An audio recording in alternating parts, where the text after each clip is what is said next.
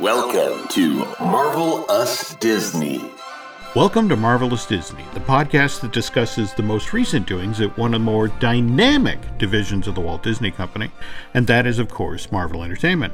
We're recording this on Tuesday, September 24th, which is just a few days after the Indy Disney Meet, which was held at the Hamilton County uh, 4 H Fairgrounds in Noblesville, Indiana, this past Saturday. And I apologize. I was supposed to be at this charity event, which benefits the Give the Kids the World uh, Village in Kissimmee, Florida. But uh, late last week, Nancy and I caught this genuinely horrible summer cold, which I'm still dealing with, by the way. And but anyway, speaking of which, you were there along with with Dan Zehr, my co-host from Looking at Lucasfilm. So, how was the Indy Disney meet?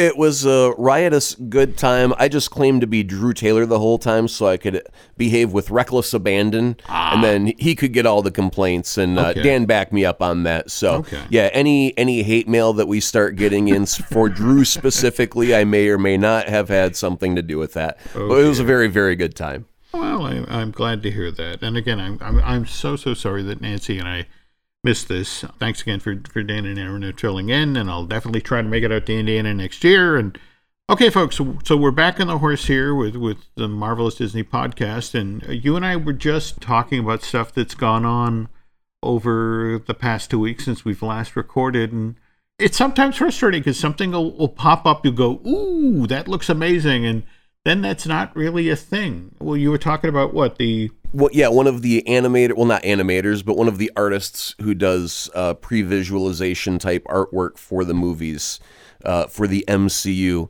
Uh, he just had a, a wild hair one day to go do some artwork of what he thought the Fantastic Four would look like if they were introduced into the MCU with an MCU kind of style.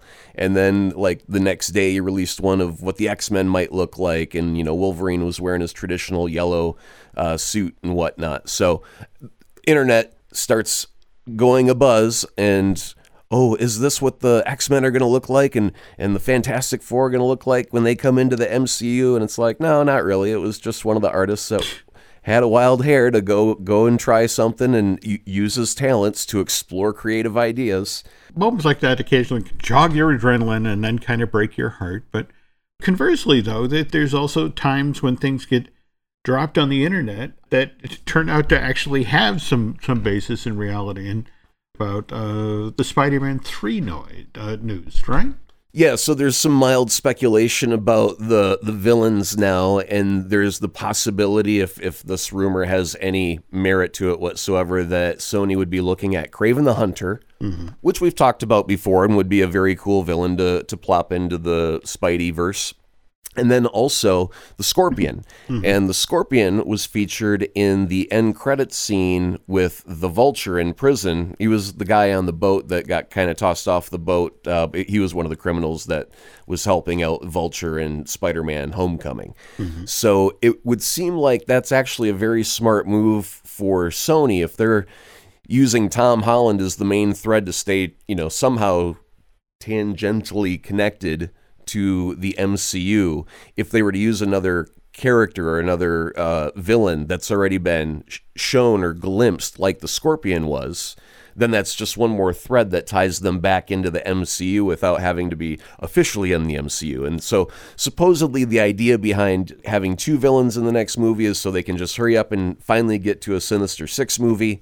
And if they did that, we've got Vulture still in prison, we'd have a Scorpion, we'd also have a Kraven the Hunter. If Mysterio's dead, then he doesn't count. So we've only got three villains. And if they want to use Morbius, the living vampire, and also use Venom to throw in there, well, you're up to five. Hmm. You would only need one more villain for a Sinister Six by the time you get to Spider Man 4. So, depending on how they play it, they could throw it together, possibly. Okay, and it's worth noting here that back in July, as part of the press for Far From Home, Jon Watts went on the record that he'd love to use uh, Kraven the Hunter as a villain, you know, in an upcoming film. So this might actually be a thing. Uh, Speaking of Spider-Man Far From Home, though, the digital version of this film came out a week ago on the 17th, and you picked up a copy of that, uh, Aaron, right? As soon as the clock struck midnight, I was watching it. So, watch the movie, watch the extra features, that sort of thing. Anything leap out at you this time around, or? Well, instead of watching the movie, I jumped to the midway point just so I could get my Mysterio scene Ah. right out of the way right away, and then and then after that, I went uh, directly to special features, Mm-hmm. and it, there were a lot of really good special features that I enjoyed, but I always want more. I'm a gluttonous pig, so I'm always craving more. And there are some movies where you get special features and it totals up to like maybe 15 minutes of additional stuff. This was a lot, a lot longer than that. So they did have a, a good wealth of material for the extra feature viewing. I think it was a, a good addition to the collection. And uh, if you enjoyed the movie then and you like the extra features, I think you, you you got your money's worth. Well, speaking of getting your money's worth, just this past week, we got the sizzle reel that Kevin Feige showed at Comic Con back in July as part of the Hall H presentation at San Diego. But this was evidently the first overall trailer for the Infinity Saga. And what Kevin talked about someday soon, there's going to be this amazing mega box set of all 23 of these films. You know, include phase one, phase two, phase three, plus all sorts of cutscenes, alternate takes, that sort of thing. So it sounds like, Aaron, you're never going to be able to leave the house when this thing comes out. I've already got all the films. I don't I don't need another copy of them in a different box. I get that. But then just last week, we had that alternate take of the post credit scene from the original Iron Man drop, where here's, you know, Samuel Jackson playing Nick Fury for the first time. And we get that alternate take of his introductory dialogue where he talks about mutants and radioactive spider bites and and it was one of these things where it's like you listen to that and you you realize that this is Kevin Feige from the very first film swinging for the fences that my god he is talking about this giant universe that frankly is impossible at this point because again the x-men are owned by fox and spider-man's over at columbia and here is iron man being released by paramount. But to my knowledge that scene isn't in any of the versions of iron man the, the original from 2008 that have ever come out on blu-ray or hd or anything like that would that be enough to get you to you know the notion of you know, we have lots of, of great little things like that. Would that be enough for you to spring for this mega box? I, I don't think I should have to pay several hundred dollars or whatever the price tag ends up being to get the extra like five extra minutes of content or whatever it is. Now they should package it for the the people who've been buying the uh, discs all along. They should sell one disc that just has all of the extra content that's on those other 20 discs mm-hmm. that they're reselling all over again and go, here, for 20 bucks, you won't be missing anything except the box itself. Mm-hmm. And that way you can buy that for 20 bucks and go, okay, now I've got that one extra scene from Iron Man where he mentions radioactive spider. Now I feel complete. But I really don't think that I would spend anything to buy all of those movies all over again. Because my main fear is, and I don't know what the price tag is, but Disney will probably price it to where Iron Man 1 is a brand new movie, like at $20. So if it's all, you know, 20 some movies at a $20 price tag, that's a $400 box set. Mm-hmm. If you're getting a discount because they've been out for a decade now, and it's only a $100 box set or a $150 box set, I might be a little bit more ready to to buy into that. But again, if I'm buying Disney Plus, it better be there, right? If it's not there, then I mean, then I feel cheated on the Disney Plus level all of a sudden. So I can only give them my money so many different ways. you bring up a very interesting point. But, you know, the fascinating thing is, as we're sitting here talking here, I opened my email, and at 4 o'clock this afternoon, I got a, a press release from Walt Disney Studios Home Entertainment. And they're talking about how 101 Dalmatians and Sleeping Beauty are now available in what's known as the Disney Signature Collection. There's been the Platinum Collection and The Diamond, yeah, one, and it just but this honestly is Disney's business plan or has been for years that every 7 years Disney would take a film out of the vault and put it in theaters. And now it's every couple of years it's like, okay, what's how has the format changed? And and I think you're right. When it comes to Disney Plus, you know, the whole notion is look, I'm paying you what, seven dollars a month, something to that effect. Yeah. You know, to have access to this giant library. Why do I have to pay you know, to get these five additional minutes. I, I don't get me wrong, a very cool footage, but I'm certain there will be a very lovely collectible that will be attached to that. Like a, it'll all come inside of a life-size Thanos helmet. you know, you've got to use a wheelbarrow to get it to your car. But I guess so. Speaking, however, of, of cutscenes and that sort of thing, there's been a lot of discussion lately about how Robert Downey Jr. is supposed to pop up in Black Widow. And so, you know, everyone was so excited about that. And it, I guess just today the news broke, it's like, well, yeah, he is. He's he's definitely in the movie, but the downside is they've been able to repurpose a cut scene from Captain America Civil War, which I guess was shot back in December of 2015. And evidently this is a scene where Tony Stark is telling Natasha, who's at this point in the original Civil War is beginning to waver in her resolve in regard to the Sokovia Accords. But it's a flashback scene that's somehow going to be shoehorned into the storyline of this Cate Shortland movie. I like that you use the word shoehorned because that's how I feel about it. Mm-hmm. Tony died. I'm okay with that. I, I grieved. Mm-hmm. And then he shows back up in Spider Man somehow. Mm-hmm. Now he's going to show up on camera again, even though it's from a deleted scene. It's like, can you just let it go already? He doesn't have to be in every single movie. Mm-hmm. And I know they're, you know, trying to tie it back to Civil War mm-hmm. when she ends up flipping sides again. Marvel Studios has made so much money off of films that are interconnected in some way, that are telling a, a bigger story. In fact, Vanity Fair ran an article last week. They talked with two executives from Disney Plus, uh, an Agnes Chu and I want to say a Ricky Strauss. And they were talking about how exactly these exclusive series, these limited things that Marvel Studios is doing for Disney Plus, are actually going to click in. These two actually went on the record about that. And for example, very first one out the door is going to be Falcon and the Winter Soldier. I wish we had a release date at this point. They're still only saying 2020. But Agnes went on record to say that what happens in this Disney Plus series is going to have implications for the Marvel Cinematic Universe to come. So it's going to be a really interesting experience for a Marvel fan or or and what's interesting is they differentiate between a Marvel fan and a general entertainment fan to go between seeing a Marvel movie in theaters then watching a Disney Plus series uh, like Falcon and the Winter Soldier at home to get more than informs their overall theatrical experience. And then Ricky, following up on what, what Agnes said, and on the Marvel Cinematic Universe side of things, characters from the movies will migrate directly off the screen onto the streaming platform. So where Endgame left off with those characters, like Wanda and Vision and Falcon and the Winter Soldier, these are now going to be series exclusively for Disney Plus that are episodic takes on what could have been a movie.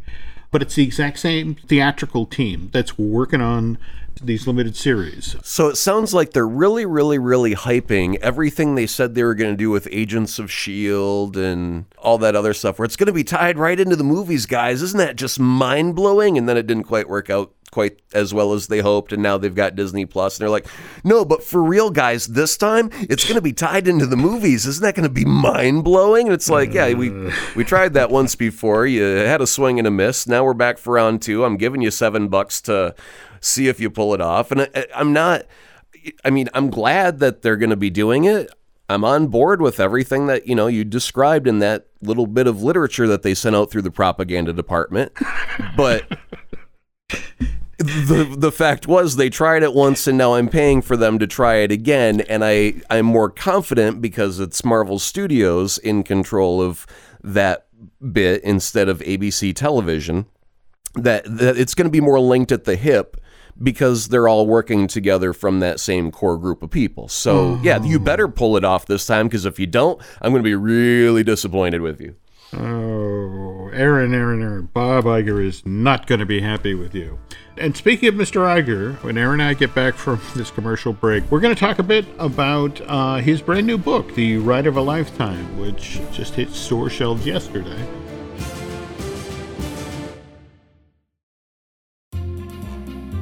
Just yesterday, Random House released The Ride of Lifetime. Bob Iger's look back on the lessons he's learned over the past 15 years, which was when Iger served as the CEO of the Walt Disney Company. Disney today isn't Disney, it's Fox, it's it's Marvel, it's Lucasfilm, it's Pixar, it's ESPN, it's ABC. And as Bob explains, one human being can't run all of these things, can't be present in all of these places.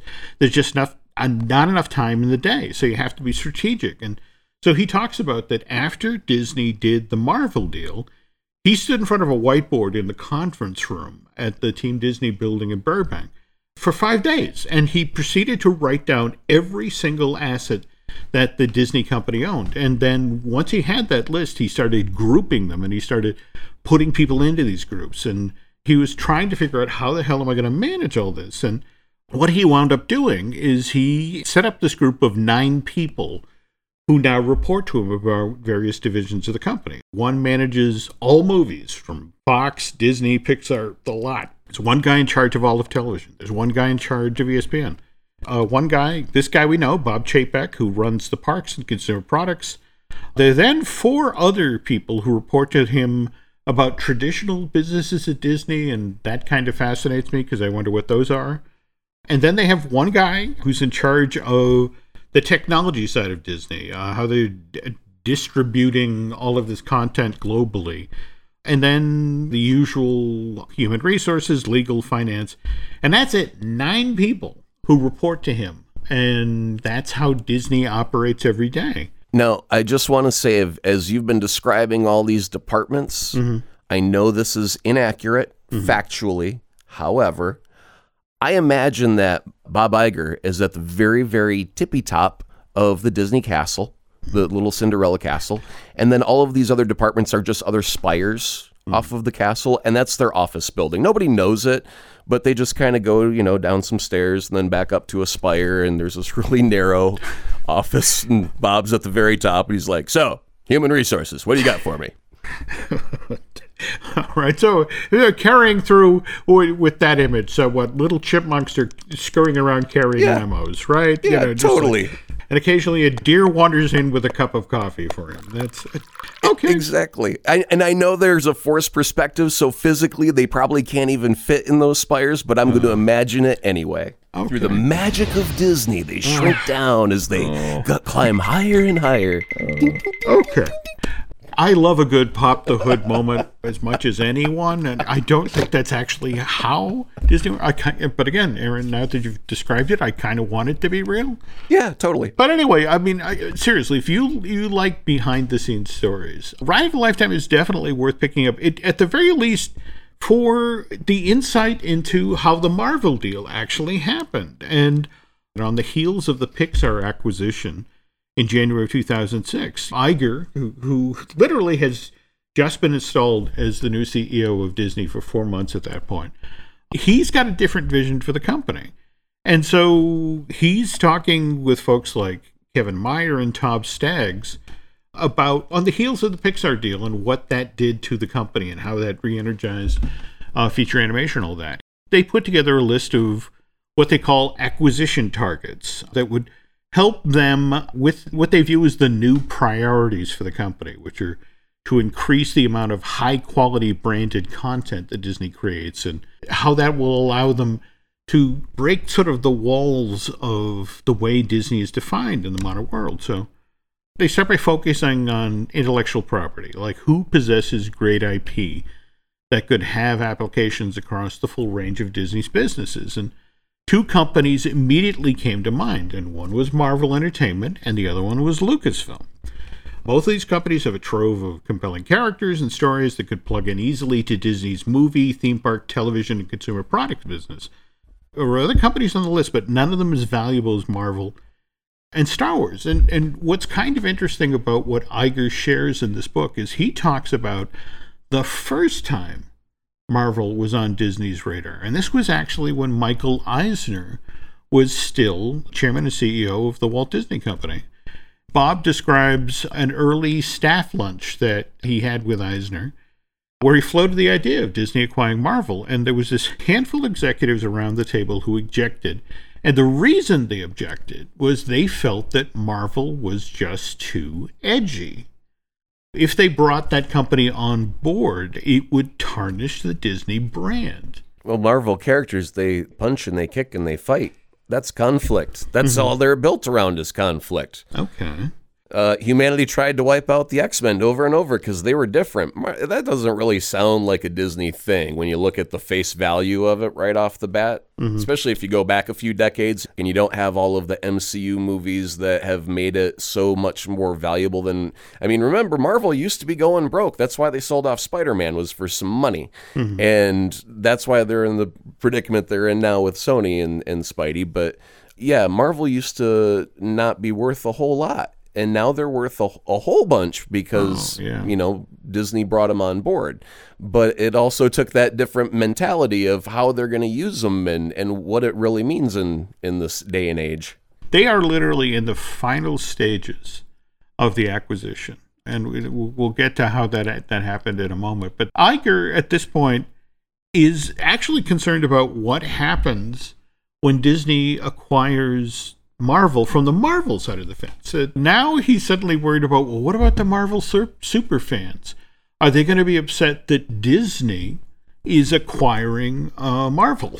He actually talked about how, what if we lose that audience? You have to understand that it was also the key creative people at Marvel who were also kind of nervous about this deal. And Iger had to sit down with them and it said, look, you know, it doesn't make any sense for Disney to buy you for what you are and then turn you into something else. We're just going to let Marvel be Marvel, just like we did. We let Pixar be Pixar. But you know, when they brought up the idea, there were a number of people at, at Disney who were just hesitant about it because it's like, well, look, you know, it's Marvel. It's contractually obligated to all these other studios. I mean, Paramount's going to be releasing this new set of movies that starts with Iron Man. The movie rights to Spider Man, you know, have long been sold to Columbia. The Incredible Hulk is controlled by Universal, and X Men and Fantastic Four are over at Fox. You know, and it's just like these are the top tier sets of characters. And you know, if we acquire Marvel, isn't there going to be some brand confusion? Because we're not making the X Men movies, it's Fox's. Never mind about the deal with Universal for the theme park rights. But from Iger's point of view, it's like, look, it's this amazing set of characters. And let's see if we can maybe get our hands on them. But for the first half of 2008, they try to reach out, reach out to Ike Perlmutter, the CEO of Marvel. And but the thing is, Ike is this legendarily tough, reclusive character. He's a former Israeli military guy and Aaron, some of the details in, in Iger's book about this guy, I mean, evidently Ike never appears out in public or allows photographs of himself to be taken. We're just trying to set up a meeting. We're trying to meet with the guy, and he won't return a phone call. He won't answer a letter. They finally have to find, I think his name was David Maisel, who was a former Disney guy who was working at Marvel, and they got him to be the go between. He went to go sit on a park bench, drew a little X with a piece of chalk, left a half of a ham sandwich upside down, and then went away for three hours, came back, and there he was. You were surprisingly close to how this actually did go down. Finally, Iger gets a call and, okay, Ike will meet with you. But because he's still such a cagey character, Iger goes by himself. He doesn't take any of the Disney executives with him. He flies to Manhattan. He goes to Marvel headquarters, which is this very pedestrian space that is highly, highly, highly controlled by Ike. I don't want to say that he's notoriously cheap, but have you ever heard the stories about how Perlmutter actually fished paper clips out of the trash? Because it was like, you can still use that. I worked for him. Really? for about a decade I worked for a guy like that. He we once asked for batteries and it they were from like the 80s and it was just a cardboard box leaking acid. no, those are still good. You can use those. Try them. Try them. Touch them to your tongue. See if you get a little shock there. Oh, that means they're working. Like, no, that means acid is leaking on my tongue. Holy I can no longer taste salt. Thank you. Okay. Well, I, so so Iger goes to the these offices in Midtown Manhattan, and he he describes you know the Ike's place of business as Spartan. You know, he goes into the office, very small desk, a handful of chairs, a table, and a lamp. Nothing expensive, no sweeping views of the city. Nothing in this room tells you that you are dealing with the CEO of a major entertainment company. And this is their first meeting, so Ike's a little wary of Bob. He's not cold or uninviting, you know, but, but as Iger sits down to talk with him, Ike's idea of hospitality is he offers Bob a glass of water and a banana. As he's handing the banana, you know, Ike goes, These are from Costco. My wife and I shop there on weekends. And that's how it got started. The most interesting part of the story is the weird role that Steve Jobs at Pixar played in making it possible for Disney to acquire Marvel. And they'd had a couple of dinner meetings. Iger was trying to, to, sort of sell him on the idea that, look, let Marvel be Marvel, but you'll have the entire Disney marketing machine and our parks and consumer products. There'll be the supercharged engine behind Marvel from this point forward. But again, you guys stay in control and you know, you can continue with this new line of movies you're starting and on that sort of thing. And, but Ike was still on the fence. You know, he didn't really know Iger. And finally, Bob did this very interesting thing and said, All right, well, tell you what, I'm going to reach out to Steve Jobs and have him give you a call. He and I have been working closely since January of 2006 with Pixar, and they can tell you about how we handled that deal. Iger goes back to California. He calls Steve Jobs and says, "Hey, can can you call Ike Perlmutter?" And you know, Ike's an old school school guy, but he still knows who Steve Jobs is. He still knows what Apple is, and the fact that you know Steve Jobs out of the blue called him and said, "Hey, you know, we've been working with Disney for two years now, and we love this deal. They let us be us. They don't do any interference." They give us all sorts of support, and it's worked out beautifully. And so, again, remember, we had our first conversation in June of 2009, and by August 31st, there was a deal in place $4 billion to acquire Marvel, and here we are. The financial community initially really pushed back. In fact, the Disney stock price dropped by 3% that day. And when they asked members of the investment community why, it's like Disney bought Marvel without Spider Man, and the biggest characters. That's nuts. Well, you have to kind of get the base before you can get the uh, periphery characters because with Hulk at Universal and, mm. and Fantastic Four and the X Men and Spider Man all at different locations, it wouldn't make sense to go do this huge battle to just go grab the Fantastic Four 1st mm-hmm. and then go grab the X Men. No, you, you grab Marvel, which is the bulk of almost everything. Mm-hmm. And then you grab the individual team ups and, and characters that are left over after that. You know, maybe maybe Fox will not do so well when they make their 13th Fantastic Four reboot and they'll finally give up on it and let the rights expire and in a weird sort of way, there was such a huge roll of the dice. And in fact, I think about here we are, you know, September of 2019, where the big story is that Disney doesn't have Spider Man anymore for its Marvel movies. So I, I just kind of fascinated Aaron how how little things have changed over the past decade. So well, some things have changed because back in the day, before the Disney Marvel deal, I was very very against it. Mm-hmm. very adamantly against it. I would shake my fist and spit venom, patoo, patoo. Mm-hmm. I, and I thought that the characters wouldn't be as cool. They'd get Mickey-fied. Mm-hmm. I would use Mickey like it was a, a derogatory term. Mm-hmm. They get all Mickey-fied and, and fuzzy and warm and cute. And, you know, we don't want that. We want to have our intergalactic space battles and, and whatever with all the superpowers and the violence and the blah blah blah blah. Mm-hmm. And here we are all these many years later and I'm totally on board with it or whatever they want to do, go ahead and do it. I've been very entertained thus far. Why stop now, right? So I've completely done a 180 on my whole viewpoint from back then.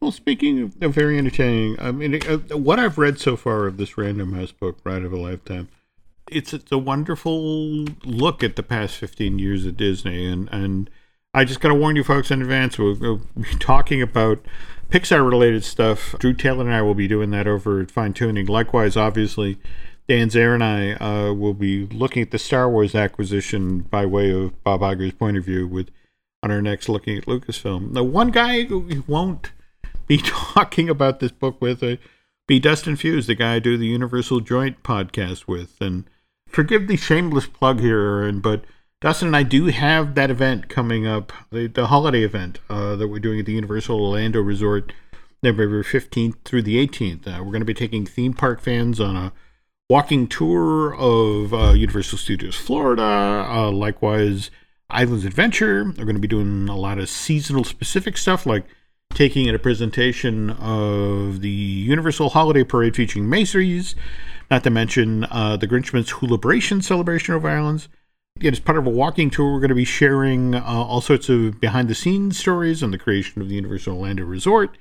And people are also going to get to sit in on a live recording of the Universal Joint podcast. And along with that, we're also going to be uh, doing another exciting little thing that we haven't done yet before in the past. We're doing a little contest. We're giving away a three night stay at Universal so you can join Jim and Dustin at the event. You just have to tweet a keyword directly at Jim Hill Media. What's the keyword? It's a really good question. You would have to listen to the most recent Universal Joint podcast to find out because it's buried somewhere within all that rich, gooey content. There's a keyword, and if you can pluck it out and direct message it to Jim Hill Media, you can get entered into that drawing for a three night stay at Universal with Jim and Dustin from Universal Joint. And, and again, folks, just to remind you, that's supposed to be a direct message to at uh, Jim Hill Media. Obviously, not enter the drawing. Also, the winner will be responsible for their own travel accommodations. None of this would be possible without the kind folks at Storybook Destinations. Please head over to storybookdestinations.com where you can learn more. Again, the, the, this is going to be held right there at the resort November 15th through the 18th. Drawing will be held Wednesday, October 16th, and we're going to tweet to our lucky winner who will then be awarded tickets to the park and then a hotel room for the length of the Universal Joint event. Again, you got to find your own way to the park. That is key. We don't want anyone to be confused on that. Official rules for the contest post over at jimhillmedia.com. But again, uh, speaking of our podcast here, in addition to the Universal Joint with Dustin Fuse, we got Disney Dish with Len Testa. We got I Want That with Michelle Valladolid.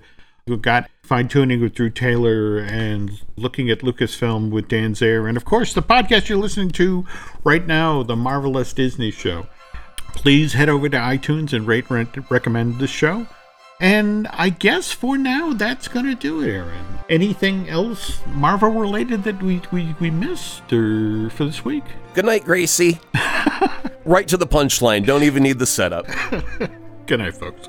More Marvelous Disney will be coming soon. In the meantime, check out one of the other great shows found only on the Jim Hill Media Network.